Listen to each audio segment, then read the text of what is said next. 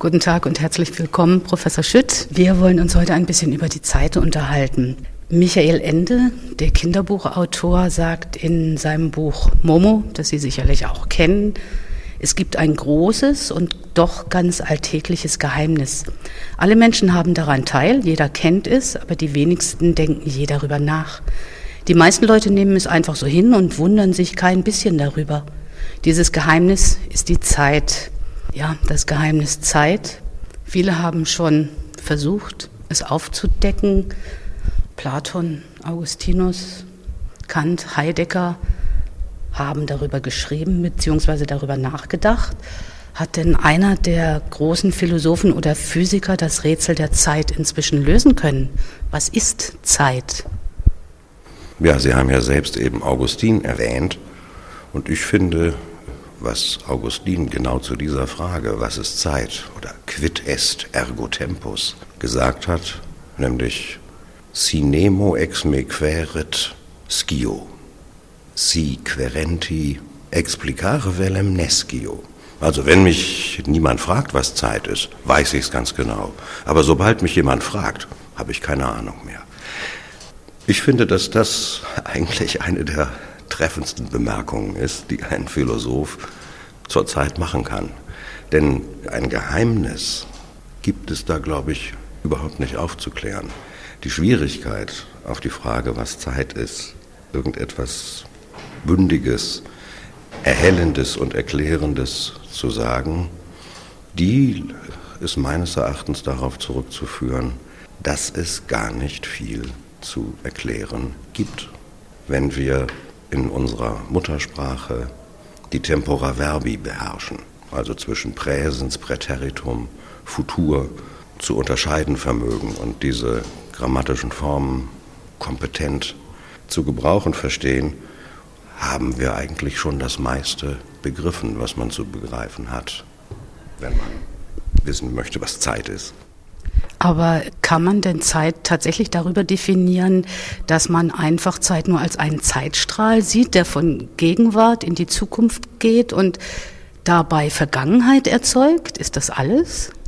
Nein, das ist nicht alles. Deswegen gibt es in der Sprache jetzt ja nicht nur diese drei Tempora Verbi, Gegenwart, Vergangenheit und Zukunft, sondern wir haben zum Beispiel auch das Plusquamperfekt also die Vorvergangenheit. Wir können uns also in einen vergangenen Zeitpunkt hineinversetzen, gedanklich, um zu betrachten, was von dort aus Vergangenheit gewesen ist und auch wir können uns da hineinversetzen, was von dort aus Zukunft gewesen ist und ebenso können wir im Futur 2 uns in die Zukunft versetzen und vorstellen, was von dort aus gesehen Vergangenheit gewesen ist. Also diese Aspektunterscheidungen, die gehören selbstverständlich auch zu unserem Umgang mit zeitlichen Verhältnissen, die wir, wenn wir unsere Muttersprache beherrschen, eigentlich ganz gut im Griff haben. Nun beschränkt ja Zeit sich nicht nur auf das Sprachliche. Ich denke, wir alle gehen mit Zeit um. Wir haben keine Zeit oder manchmal hat man zu viel Zeit, was eher selten ist. Ist Zeit nicht auch ein subjektives Empfinden? Ja, natürlich ist es das. Dieser Unterschied zwischen dem subjektiven Zeitempfinden und der objektiv abgelaufenen Zeit. Das sind ja so Erfahrungen wie, das ist mir jetzt aber sehr lange vorgekommen, beziehungsweise die Zeit ist wie im Fluge vergangen. Solche Dinge sagen wir ja auch dauernd. Und diese Erfahrungen haben bekanntlich dazu geführt, dass man auch gerne vom Fluss der Zeit spricht. The River of Time. Natürlich fließt die Zeit nicht. Die Zeit kann keine Bewegung sein, denn wie schon Aristoteles ganz richtig bemerkt hat, wenn die Zeit eine Bewegung wäre, dann wäre sie ja Veränderung in der Zeit und äh, man würde gerne wissen, in welcher Zeit diese Bewegung, die die Zeit sein soll, denn nun eigentlich stattfindet. Braucht man mindestens eine weitere Zeit und so weiter und so fort. Das ist hübsch und vielleicht auch unterhaltsam, sich das vorzustellen, die Metapher vom Fluss der Zeit, der träge, zäh und langsam vor sich gehen kann oder aber geschwind. Das ist ein gängiges Bild für eine Erfahrung, die wir machen. Und es gibt diesen Unterschied, aber da gibt es, glaube ich, auch nicht sehr viel aufzuklären. Ne? Wenn wir warten müssen, dann vergeht die Zeit langsam, scheinbar langsam. Ja, und wenn wir gut beschäftigt sind, dann vergeht sie wie im Fluge und wir wundern uns, was die objektive Zeit, die auf der Uhr angezeigt wird, eigentlich gewesen ist. Zwei Stunden, um Gottes Willen. Das hört sich ja schon gleich etwas komplizierter an. Zu Anfang schien mir das alles so einfach zu sein.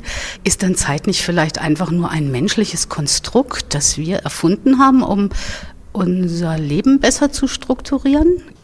Ich glaube nicht, dass wir die Zeit erfunden haben, aber was wir natürlich erfunden haben, sind die Mittel und Methoden der Messung der Zeit und natürlich der Benennung der Einheiten, in denen wir messen. Und das ist ja orientiert an Naturprozessen, von denen wir glauben, dass sie periodisch verlaufen, strikt periodisch, was sie in Wahrheit dann nicht tun. Aber die Menschen mussten auch nicht erst äh, Universitäten gründen, um herauszufinden, dass die Tage im Sommer etwas länger sind, im Winter etwas kürzer, wobei man unter Tag dann eben nicht den, die volle Umdrehung der Erde versteht, sondern nur den Teil, in dem, wie man sagt, die Sonne scheint, also in dem es, in dem es hell ist. Also Richtig periodisch ist die Abwechslung von hell und dunkel nicht. Die Umdrehung der Erde, also der 24-Stunden-Rhythmus, gut, das mag periodisch sein. Der Umlauf der Erde um die Sonne, der dann für die Jahreseinteilung verantwortlich ist, da mag es schon schwieriger sein, die Länge der Periode zu bestimmen. Und bekanntlich äh, ist das tatsächlich mit großen Schwierigkeiten der präzisen Messung verbunden gewesen. Wenn wir sagen, die Zeit rennt uns davon, dann beziehen wir das ja nicht nur auf einzelne Tage oder Wochen, sondern auch auf unser Gesamtleben. Das heißt, wir Menschen wissen, dass unser Leben endlich ist. Wie ist es denn mit der Zeit? Kann man sich vorstellen, dass die Zeit selber auch endlich ist? Vorstellen kann man sich das selbstverständlich. Was einem sofort einleuchtet, ist, dass solange Veränderungen stattfinden, Wandel stattfindet, Prozesse ablaufen. So lange vergeht auch Zeit, ob es von jemandem bemerkt wird oder nicht. Wir kalkulieren ja auch die lange Zeit der Naturgeschichte in unsere Überlegungen mit ein, in denen es noch keine Menschen gab, die auf die Uhr gucken konnten, um zu sehen, wie lange es jetzt dauert, bis sich aus dem Urknall irgendwas halbwegs Bewohnbares ergeben hat. Und wenn man sich jetzt vorstellt, dass genau diese Prozessualität, wodurch auch immer, aufhört und zum Stillstand kommt, ja, dann wird man auch sagen können, dass keine Zeit mehr vergeht. Wenn morgen die Welt untergeht, wäre auch zumindest die Zeit hier auf der Erde nicht mehr existent? Es würde reichen, dass das Universum gewissermaßen einfriert, in eine Art Dornröschenschlaf verfällt. Aber anders als im Märchen, wo ja außerhalb des Schlosses, in dem alles in den Schlaf fällt, die Prozesse weiterlaufen, weiter Veränderungen stattfinden. Also der, der Prinz beispielsweise wird ein bisschen vernünftiger. Wenn das ganze Universum in eine Art Dornröschenschlaf verfällt, dann hört auch die Möglichkeit auf zu sagen, dass dann noch Zeit vergeht. Wenn man sich dann kontrafaktisch vorstellt, dass dieses Einfrieren nur für ein bestimmtes Intervall dauert, dann sind ja Anfang und Ende dieses Intervalls vollkommen ununterscheidbar, wenn wirklich keinerlei Veränderung stattfindet. Und ob das dann ein Intervall von einer Sekunde ist oder von Millionen von Jahren, das ist dann einfach gar nicht mehr entscheidbar. Und in diesem Sinne gäbe es dann in der Tat keine Zeit mehr. Was halten Sie denn von der Theorie, dass die Vergangenheit, die Gegenwart und die Zukunft wie in einer Art Zeitschleife nebeneinander her existieren? Also sie existieren natürlich nebeneinander her in unserem Gedächtnis. Wir schleppen gewissermaßen Erwartungen, Hoffnungen, Wünsche und selbstverständlich auch Erinnerungen mit uns herum.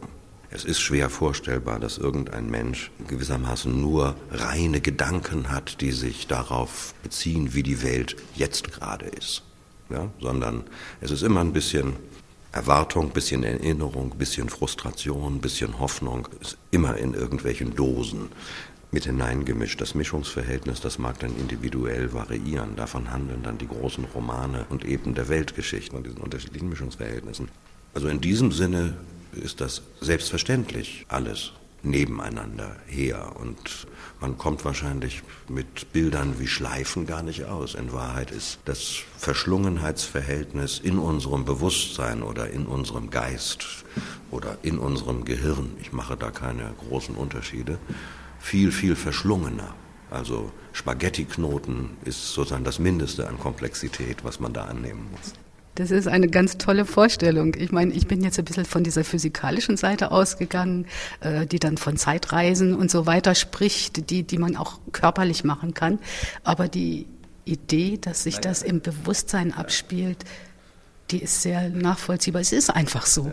Die Zeitreisen, von denen in der Science-Fiction-Literatur dann gerne gesprochen wird, das greift einen Punkt auf, an dem die na naive Auffassung, die wir so haben, dass es nämlich an sich festliegt, ob zwei Ereignisse, die im Universum stattfinden, wie entfernt auch immer, entweder gleichzeitig sind oder aber in einem wohlbestimmten zeitlichen Abstand voneinander stattfinden, dass diese Voraussetzung ein bisschen zu naiv ist, weil sie nicht mit einkalkuliert, dass es bei sehr großen Entfernungen Probleme mit der Messung geben kann.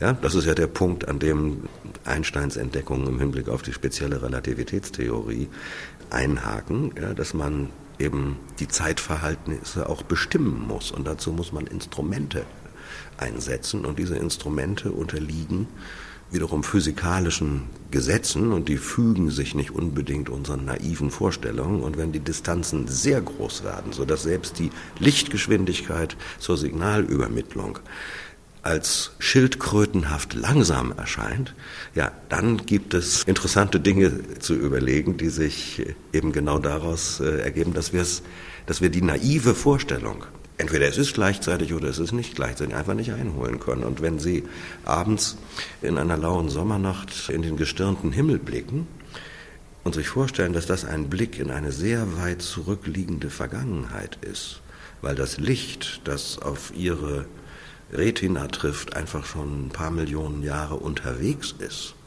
sodass das, was Sie Ihnen gegenwärtig vor Augen steht, vermutlich gar nichts mit dem zu tun hat, wie es naiv gedacht, jetzt ist, ja, dann bekommt man einen Eindruck davon, wie sehr diese objektiven Schwierigkeiten der objektiven Zeitmessung und Zeitbestimmung unserer naiven Vorstellung, dass es doch alles irgendwie zeitlich wohlgeordnet ist, entgegensteht.